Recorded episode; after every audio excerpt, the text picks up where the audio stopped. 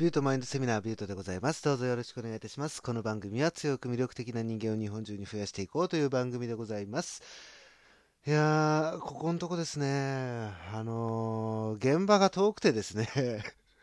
昨日、あの、ツイッターの方では、あのー、画像付きでアップしたんですけども、今ね、あの、浦和美園の駅まで行ってまして、で、現場がそこから、あの、埼玉スタジアム、その近くのね、あの、お店まで行って、まあ、ちょっとお仕事をしてるんですけども、片道ね、その、浦和美園の駅から30分ぐらいかかるんですよね。だからもうし、仕事するために行くのに、あのー、徒歩の部分30分があるのと、仕事が終わってから徒歩の部分30分って、これ意外とね、このクローン病患者にとっては辛い距離なんですよね。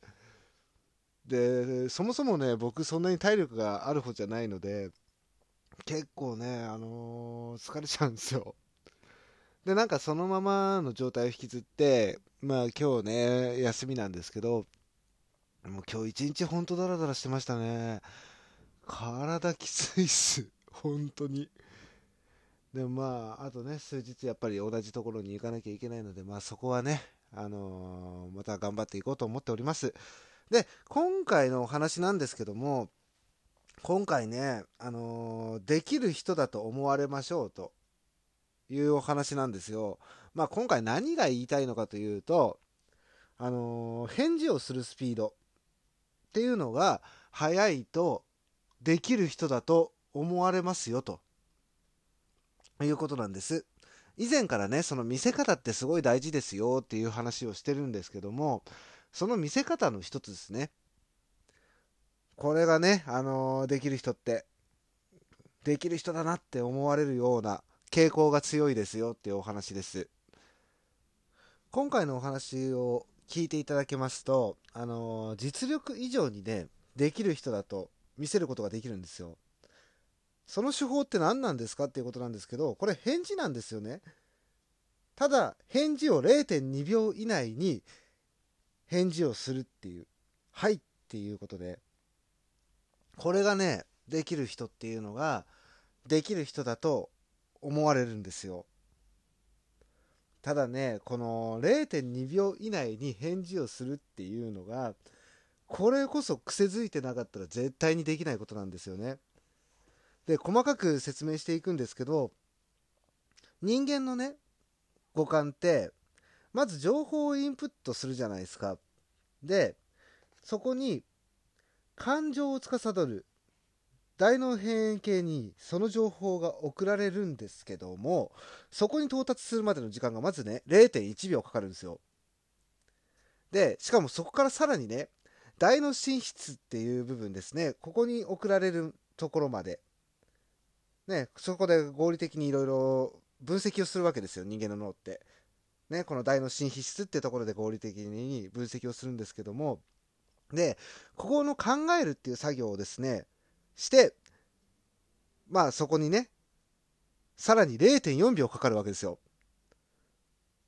ってことは、0.2秒以内に返事をするっていうことって、基本的に人間できないんですよ。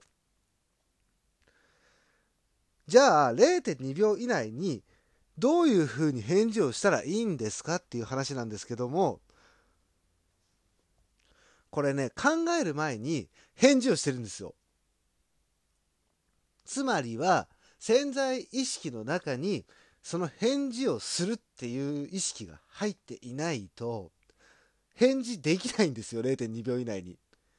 ね、すり込ませていくのが大事ですよっていうのはここなんですよ。ね、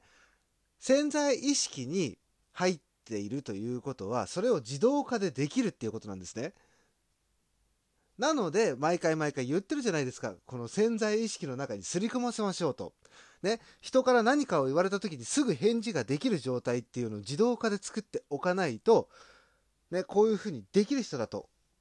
思われなくなっちゃうんですよ。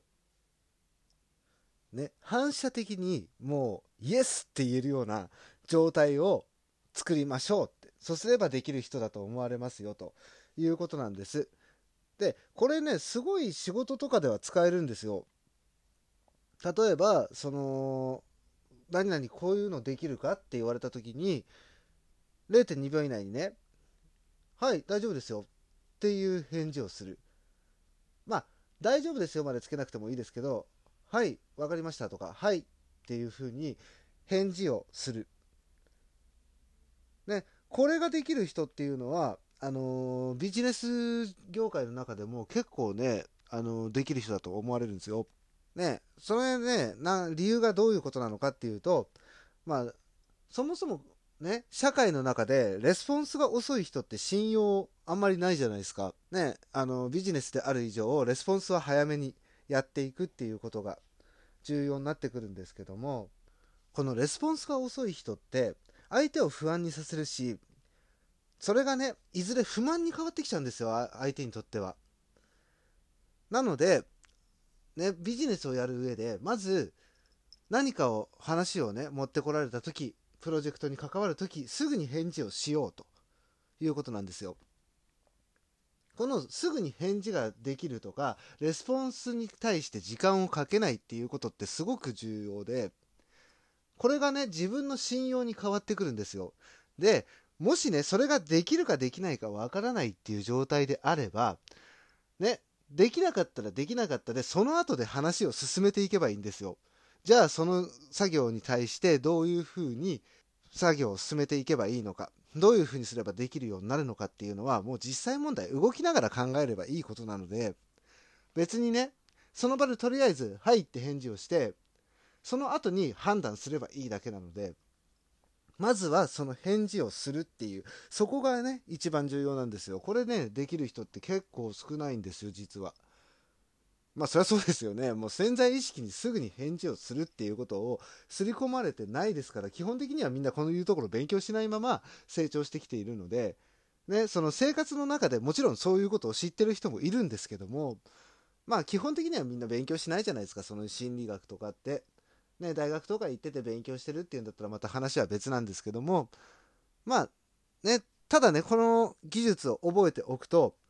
やっぱり周りからできる人っていうふうに思われたり、自分のね、セルフイメージを高めることにもつながってくるんですよ。なので、この返事っていうもののスピード、これをね、もっと意識していきましょうっていうのが今回のお話なんです。